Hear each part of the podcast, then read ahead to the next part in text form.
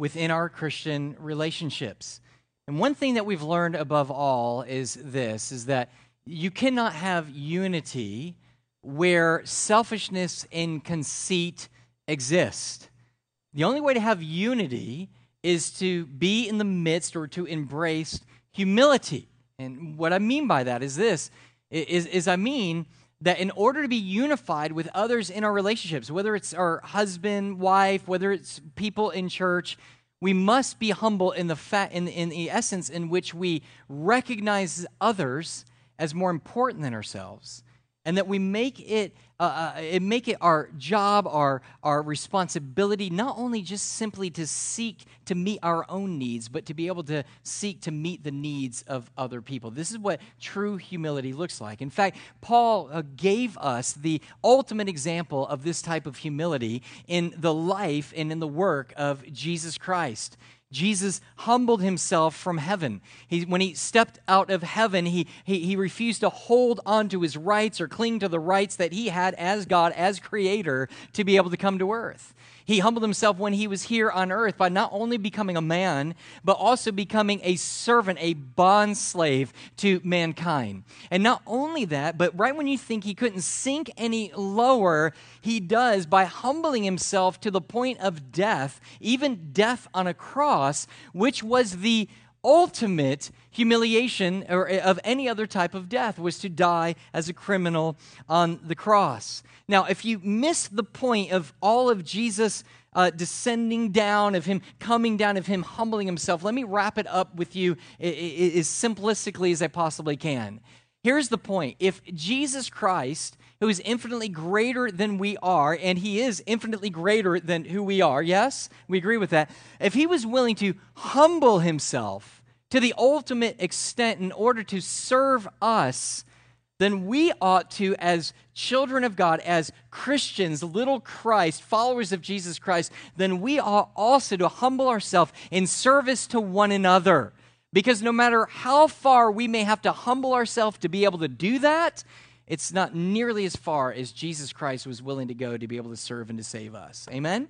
So that's that was the point uh, overall. Then you were like, well, why didn't you just say that last week? It would have saved a lot of time if you had just said that. Well, that's just in review as we unpack God's word. But so Christ humbled himself to the point of death. He ended up in a tomb. But how many of you know that he didn't remain there? He did not remain in the tomb. When we read the word of God, Jesus humbled himself all the way to the grave. He did not remain there. He humbled himself, but then God raised him up. Last week we looked at Jesus' humiliation, and this week we want to look at his exaltation. He went really low, but he was raised up really, really high. And we're going to take a look at that. Two things we want to see this morning before we t- observe the ordinance of the Lord's Supper. Number one, Jesus' ultimate ascent. Not Jesus' ultimate accent, all right, but Jesus' ultimate ascent. It seems to make much more sense. All right, verse 9 Therefore, God has highly exalted him. Now, Paul gives us this very clear kind of step down picture. Each step that Jesus took to humble himself from coming from heaven to earth, and then on earth becoming a man, and then from being, being a man to being a servant, and then stepping down to the point of death, even death on the cross. And we see that in, in Paul's writings just a couple verses before this. But when you look to the New Testament and you get to the Gospels, Matthew, Mark, Luke, and John, and you begin to read, you can very very clearly distinguish Jesus' steps up his well, his ascent upward. Stop and think about it for a minute. His, his descent brings him and leaves him in the tomb.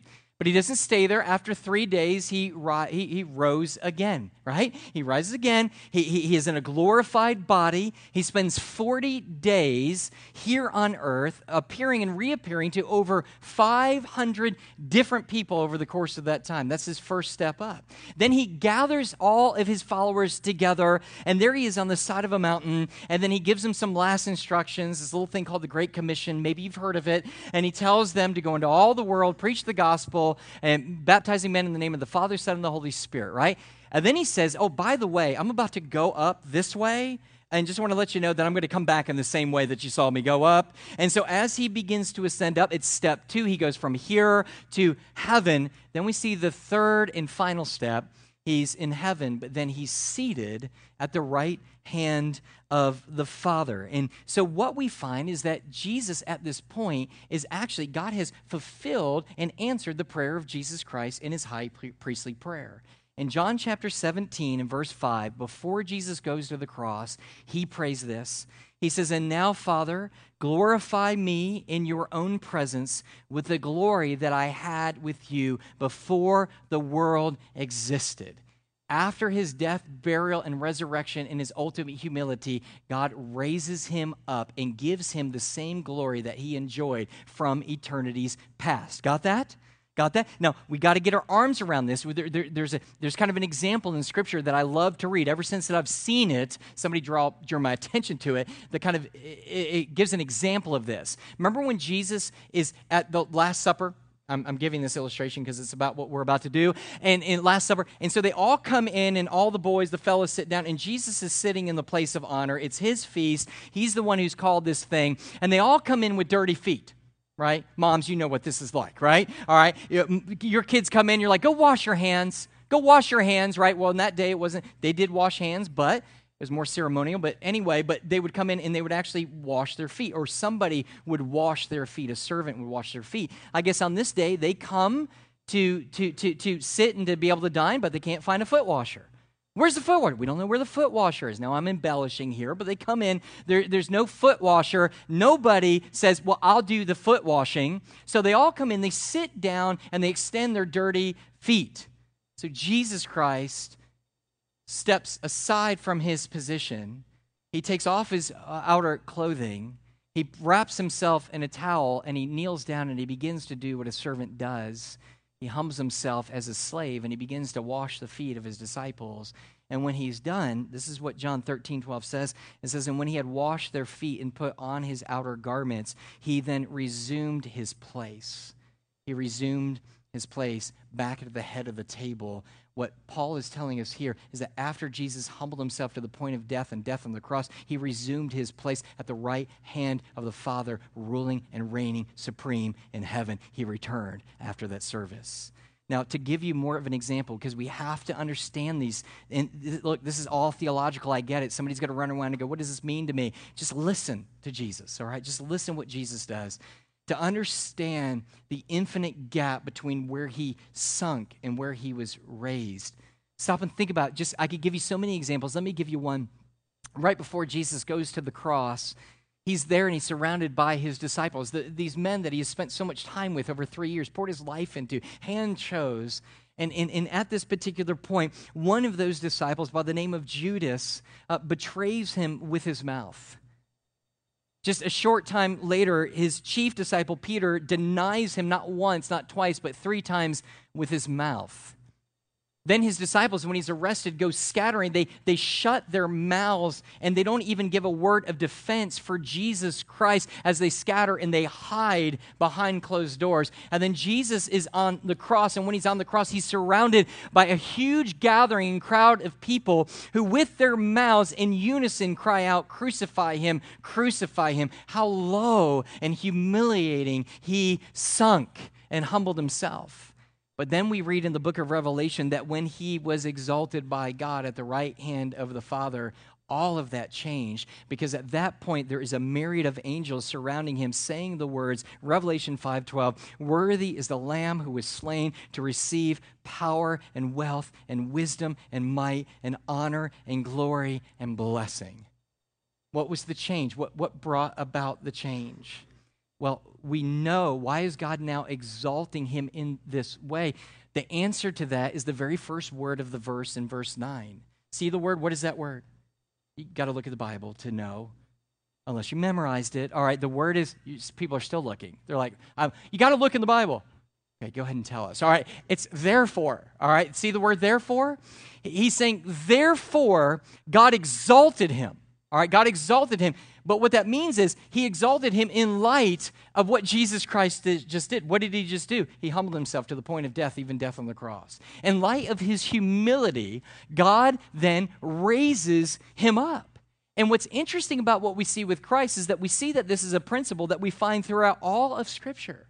Throughout all of Scripture, we see this idea that whoever humbles himself, God exalts. We see it in Second Chronicles chapter 7 and verse 14, familiar words to many of us. He says, If my people who are called by my name humble themselves and pray and seek my face and turn from their wicked ways, then I will hear from heaven, will forgive their sins, and will hear, heal their land. Psalm 10 17, you have heard the desire of the humble. You will strengthen their heart. You will incline the ear. You'll listen to them. So the first one, he'll heal them if they humble themselves. He'll hear them if they humble themselves. James 4 10 says, Humble yourself before the Lord, and he will lift you up. He says, I will help those that humble themselves. Now, let me ask you a question Is there anyone in here that is in need of healing? There's a need of being heard by an almighty God. Is there anybody here who needs help from God this morning? How do you get it? How do, how do you go about receiving his help? His, his, his on? He says to humble yourself. To humble yourself before him. That, how do you receive the help of God? How do you receive something You, you, you humble yourself. Now, the question is, what does that look like? What, what does it mean to humble ourselves? And remember, it, it's not putting on this feigned humility of going around and telling everybody how bad you are and how worthless you are, right? You need to be careful with that, by the way. Because some of you are going to go around, man, I really stink, and someone's going to call your bluff and go, dude, you do stink. You know, yeah, right? Instead of people saying, no, no, no, you're so good, they're going to call your bluff. It's not us feigning this. Do you, do you want to know how we humble ourselves before God? We humble ourselves before God by submitting to his lordship. That's what humility looks like. How do you know that? What did it say of Jesus Christ? He humbled himself and became what? Obedient to the point of death, even death on a cross. How do we get the help of God? We humble ourselves in full submission and of obedience of Jesus Christ. Now, be very careful. This does not mean that we are working for His grace, we are working for His mercy. All it's suggesting, and this is what the Word of God says, is you're not doing anything for it, but you're humbling yourself. You're recognizing that you're a sinner. You're recognizing that you've blown it. You've recognized that He is Lord, and you want to follow Him. And He says, when you're in that position, God gives mercy upon mercy and grace upon grace upon grace to those who follow in the example of Jesus Christ. So that's the first thing that he says. James says, 4 6 says, God rejects the proud, but gives grace to the humble. So here's kind of what it looks like just a little bit. An individual needs help. They have gotten themselves in a pickle because of their own sin. They are now suffering. They, their marriage is a wreck. Their children are in rebellion. Their, their, their finances are a wreck. And, and they realize they come to the point that they are suffering. They need help from God. And they cry out, God, I, help, I need help. Help me, God. Help me with all of this. And, and, and, at the same time, they're crying out for the mercy and grace of God. They're refusing to submit to Him. They're refusing to humble themselves to Him. So, for example, if, if somebody sits back and says, Hey, God, I, I, I want to make sure that you get me out of this financial wreck, but they're going to continue to be disobedient to what the Word of God calls them to do with their finances. And He says, Don't expect any grace, any mercy, any help from you. You must, you and I must put ourselves in the position it's not working for, but when we come and we say, okay, God, I've made a mess of my life. I've done it all wrong. I set myself aside to do it your way. The Bible says he takes that grace and he aboundingly gives it to us and he pours it on us, lifting us up, exalting us out of the muck and the mire that we found ourselves in. So, what do we do here? He says the first thing in Christ is we see Jesus' ultimate ascent. He humbled himself, and Jesus raised him up to the same position that he had held before his humiliation. Second thing.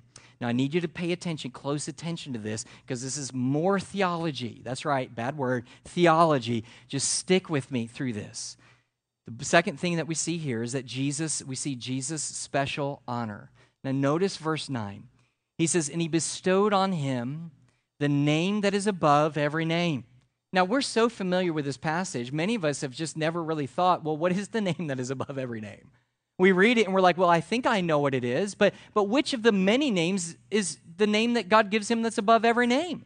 You know, Jesus has a lot of names right? You've probably heard the song where it gives like this long list of names. He's got a ton of names. We, we see in the Bible that he's called Light, the Lamb, the Way, the Bread, the Living Water, the Alpha and Omega. Which one of these is the name above every name? Some have suggested that in, in many times we think, well, maybe that's just the name Jesus. That was the name that was given to him at birth. In Luke chapter 1, we, we read that the, the angel came to Mary and told her, hey, look, you're, you're, you're going to have a child. The Holy Spirit has created this baby within your womb, and you're going to conceive this particular child, and you will name him what? You'll name him Jesus. So is that the name that is above every name? Think the way that we answer is we look very carefully at the context here. Notice what Paul says in verse 10. Follow along, if you will. He says, So that at the name of Jesus, every knee shall bow in heaven and on earth and under the earth, and every tongue confess that Jesus Christ is what?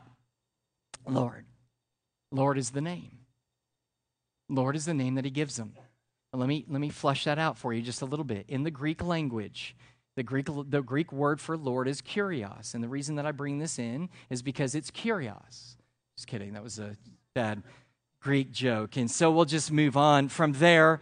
Um, and the reason is because the Bible that Paul would have used is not in English, it was not in Hebrew, it would have been the Septuagint, which is the Greek translation of the Old Testament. That's what he would have read. That's what Christians would have read during that day. And within that Greek translation, this word, kurios, Lord, exists over, over 6,000 times. And the majority of the times that it's mentioned, it is referencing the name of God. And anyone at that time that was a good Jewish man that understand the Greek language, he understood that every time he read the word kurios or Lord, that in the original Hebrew, that that was equivalent, the same thing as using God's name of Yahweh which is God's unique, special name for him and him alone. For example, in Isaiah chapter 42, verse 8, but God calls himself, he says, I am the Lord. That is Yahweh. That is my name. So, this is a word that was reserved for God. The Jewish people wouldn't even say the word out loud in fear that they would contaminate the holiness of his name. They wouldn't even write it in the scrolls. Instead, they would abbreviate the name because they didn't want to saturate it and, and, and muck it up with their own sin. This was a precious name only reserved for God. God says he exalted him above everything and he gave him a name above every name. He gave him what? His name, Lord, Kurios, Yahweh. And then you sit back and you go, okay, great, but what's in a name? What, what, what comes with this new name with him? And so we begin to ask questions. This is how you study the Word of God. You begin to ask questions. Okay, with this new name, does he, does he have new power, greater power? Does he have a greater position? Does he now have greater authority? And it almost seems like that, does it not? But let me answer as biblically and straightforward as I can no.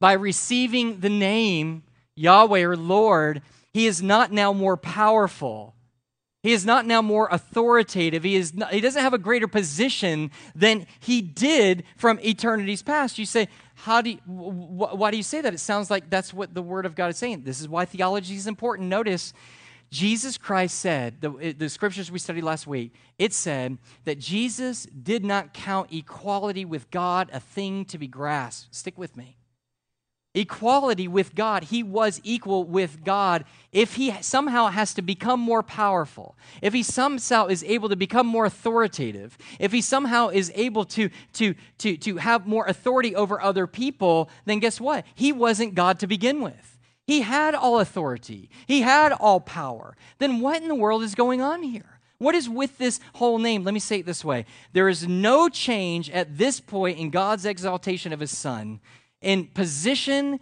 power, or authority. Did you hear that? There's no change, but there is a change in the recognition and the recognition of his position, power, and his authority. What the Father does now, in light of Jesus' humble obedience, is he now draws special honor to Christ that was not previously there. All right, let me, let me unpack it for you. Somebody's like, well, you need to. All right, well, here, here we go. Old Testament. Is Jesus present in the Old Testament? Yes, but he, have you ever noticed he's kind of like hanging out in the shadows a little bit?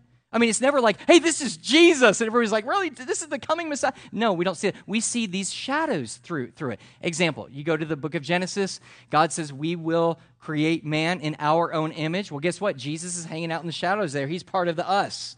The making in the, the own image. When we get to Abraham, Abraham is promised that he'll be made a great nation and all the nations of the world will be blessed through him. He begins to doubt after a little while. What happens? Three different individuals come to him at one time. Two are identified as angels. One of them is identified by Abraham as, note this, the Lord.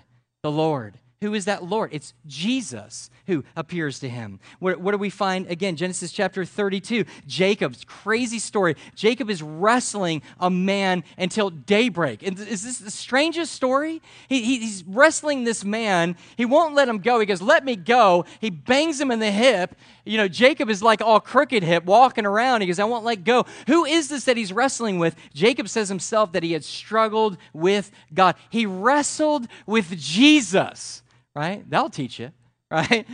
I'll take your hip out, you wrestle with me, right? And so he, he's gipping around. This is Jesus. We, we look in the Word of God again in Genesis chapter 32. No, we see him wrestling. In Daniel chapter 3, we see Shadrach, Meshach, and Abednego. They refuse to bow. Where, where are they thrown? They're thrown into the fiery furnace. What does Nebuchadnezzar say? How many guys did we throw in there? Uh, three, king. Then why is there four dudes down there? Why are there four guys down there? And he says, now this is a pagan speaking. He looks and he says, and the fourth man had the appearance of a son of the gods. Who was in there? Jesus was with them. We look again and we see the mention all the way through the Old Testament of this angel of the Lord. Who is this angel, this mysterious angel of the Lord? We don't see him clearly. Who is he? He's Jesus. We see within the book of Joshua, the commander of the Lord's army. Joshua just see this brilliant, blazing, glorious uh, soldier in front of him, and we know that this is Jesus. These are pre incarnate appearances of Jesus Christ. They are what theologians call theophanies, or more specifically, Christophanies. They are appearances of Jesus Christ in the Old Testament. Now, when we look back to the Old Testament, we see him more clearly because we have the what? The New Testament. So we look back and we're like, oh, yeah, that's Jesus. We, we get that. But if you didn't have the New Testament, you look back and a lot of times you're like, who is this figure? Who is this person kind of moving around and working in the shadows? Then we get in the New Testament, and the veil is kind of kind of opened up. Jesus comes, and it's all about Jesus, right? It's about his birth, it's about his teaching, it's about his miracles, it's about his life, death, his burial, burial and resurrection and his sacrifice, all his healings, all of his teachings, all right there. But note this, but still Jesus is not seen as he fully is at this point. Instead, his glory is still cloaked by his what? Humanity. Now that he has died and he resurrects, God exalts him to his original place and when he does, now no more shadows. Now every light of God is drawing attention to all in the world and all of the creation to his son Jesus. No more holding back, no more shadows, now fully seen, full glory, full completely being bestowed upon him. Now, after God's self human, the Father draws the attention of the whole universe to his Son. At John's baptism, he begins to do this. There's a voice that comes out of heaven for everyone to hear that says, This is my Son, in whom I am well pleased. And then he says, Listen to him. God now does all that he can to showcase his Son. Jesus said in John chapter 8 and verse 54, he said, If I glorify myself, my glory is nothing. It is the Father who glorifies me. Now, look, stop and think. Just take one more step with me. What is all that the Father does to highlight his Son?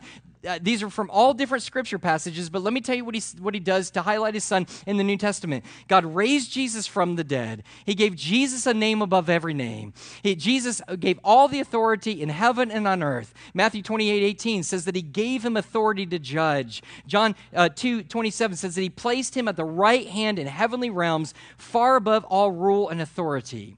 God placed all things under his feet and appointed him to head over everything in the church. Ephesians chapter 1, verse 20 through 22. In way, this is what God is doing. He says, You want to know me? Look at him. Go to him. You want to know how to come to why is Jesus why is God now who is at the forefront of everything in the Old Testament now stepping back a little bit, and now Jesus, who was in the shadows, is now stepping forward. Why? Jesus said it the best. He said, Because I am the way, the truth, and the life. Nobody comes to the Father except through me. God says, You want to know me? You have to deal with my son. He's the judge, He's the creator, He's the Savior. He gave Himself for you. What do you do with Him? What are you going to do with this Jesus? You want me? You have to deal with Him. If you've seen Him, you've seen me. We're one and the same. Do, do, do, you see what's happening? Do you see why the shift is highlighting to now him being exalted? Because all need to come and see and know that he is Lord, that he is Lord over all. Now, notice a couple things just really quickly. Verse 9 so that at the name of Jesus, every knee should bow in heaven and on earth and under the earth, and every tongue confess that Jesus, that Jesus Christ is Lord. Jesus Christ is Lord. Now, what is he talking about? He's talking about the future. Right now, he's Uh, he's, he's pointing to Jesus. Everything's pointing to Jesus. He's highlighting Jesus. The spotlight is on Jesus. You want to come to God, you have to go through Jesus. And he says he's exalted him so high that one day in a future time, that every living being, rational human being, angels in heaven, saints who are there because of the grace of God, believers in Jesus Christ in heaven, those on the earth, believer and unbeliever at his second coming in judgment, those under the earth, which is the demons, those who were lost and spending an eternity in hell, along with Satan himself, one day, listen to this, will bow and will proclaim in unison that Jesus Christ is Lord. Some will profess that. Some will bow the knee and profess that out of joy, willing joy. Some will be forced to do it with consternation and hatred and bitterness and everything, even Satan himself. But he will. God says he will bow and he will kneel. And did you notice this very last sentence? I love this. Here, here's kind of where the application of this last point comes in. He says, he says in the very last part of, of 11, and he says, To the glory of God the Father. He says there is, and it's very simple. As God exalts his Son, the more we recognize his lordship, the more it pleases God. Let me say it to you just kind of simply like this. Uh, I say oftentimes in the beginning, and I don't do this all the time, but when we're doing the welcome, sometimes I'll say use a phrase like this: "Man, we're here to make much of Jesus. That's what. That's why we exist." Sometimes I'll make this kind of statement. I'll say, hey, listen, we want you to come. We want you to enjoy the music. We want you to enjoy the preaching. We want you to enjoy the fellowship. But when, when, when you leave, what we want you to know more than anything else is this, is that we're bananas about Jesus. That we exist to make, to know him and to be able to make him known. Why? Because the more we recognize the lordship of Jesus Christ and highlight Jesus Christ, the more that God is glorified. Why? Because he's the way, the truth, and the life. Nobody comes to the Father except through him. Now, I want to use one thing before we close this up. It's interesting to me that the name above every name that he gives is the name Lord. Now, there's some argument there because back in Isaiah, there is this idea of Lord and Savior that we see in the Old Testament. And people often say that. We often say that. Hey, listen, we love Jesus. He's my Lord and what? Savior. We say that, right? Let me tell you what the mix up, though, is. The Bible presents those two names and those two ideas as the same side of one coin. That's faith in Christ, proclaiming Him Lord and Savior. Let me tell you what has messed us up because of false theology, and this is why I'm preaching this the way that it is. As many people within our community, maybe you're sitting here now, you think that those are two completely different events. You might think in your mind that you can make Lord, the Lord Jesus Christ your Savior and then at some other point down, the, down your life, when you begin to grow enough, then you'll make him Lord of your life. Stop and think about that for a minute. So I'm going to accept and I'm going to take and I'm going to benefit from his death on the cross. But I'll have to think about whether I'm going to kneel willfully and to proclaim his name to be a name above every name. I'll wait on that for a little while. That's not what salvation is. The Bible says of those who come truly in faith, receive Christ not only as their Savior, but as their Lord. They come and they submit themselves to them and they say, God, I'm not going to live my life the way that I've been living it, it what was right in my own eyes. I'm not going to do things that I want. What I'm going to do is I'm going to humble myself and now live my life the way you say I ought to live it, for what you say I ought to live it for. And that is submission of Jesus Christ. He is Lord and Savior. Did you get that? And that's what we come this morning. We come at the Lord's Supper and we're about to take the blood, or, or, or not the literal blood in the bread, but the, those things that are symbolic of his bread, uh, of his body and of his blood. And what we do when we do it is we are exalting the name of Christ. We are recognizing him as Savior. We are recognizing him as Lord. And before we take it, you know what we need to do? Make sure our hearts are right before God, that we are living in submission to the truth of God's word. Let's pray together this morning. Lord, we love you. We thank you and we honor you. Dear Jesus, we come right now, and Lord, I know lots of theology, but God, there's so much richness in this. So much richness. God, there are some who are sitting there saying, God, I need your help. Way to help to receive the, the, the help of God, the mercy of God, is to submit ourselves to you and the lordship of you. God, the way that we please you in our life, and we those that are born again want to please you with their lives. God, let us once again submit ourselves to the Lordship of Jesus Christ. We love you. We thank you in Jesus' name. Amen. Would you stand? Would you stand? Our brother's going to pray, play, he's going to sing. Would you respond? Make sure your heart is right before we take the Lord's Supper this morning. Go ahead.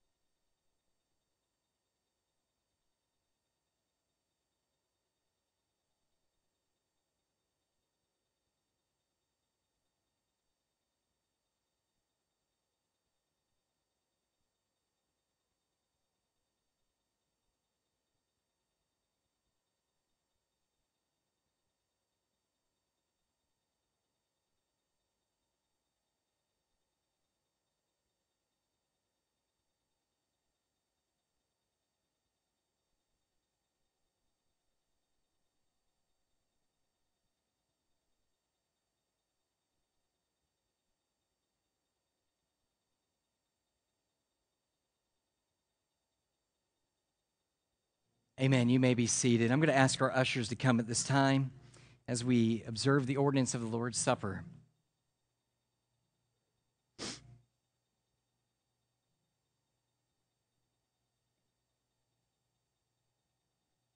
We do now come to observe the ordinance of the Lord's Supper given to us to celebrate in memory of his broken body and his shed blood.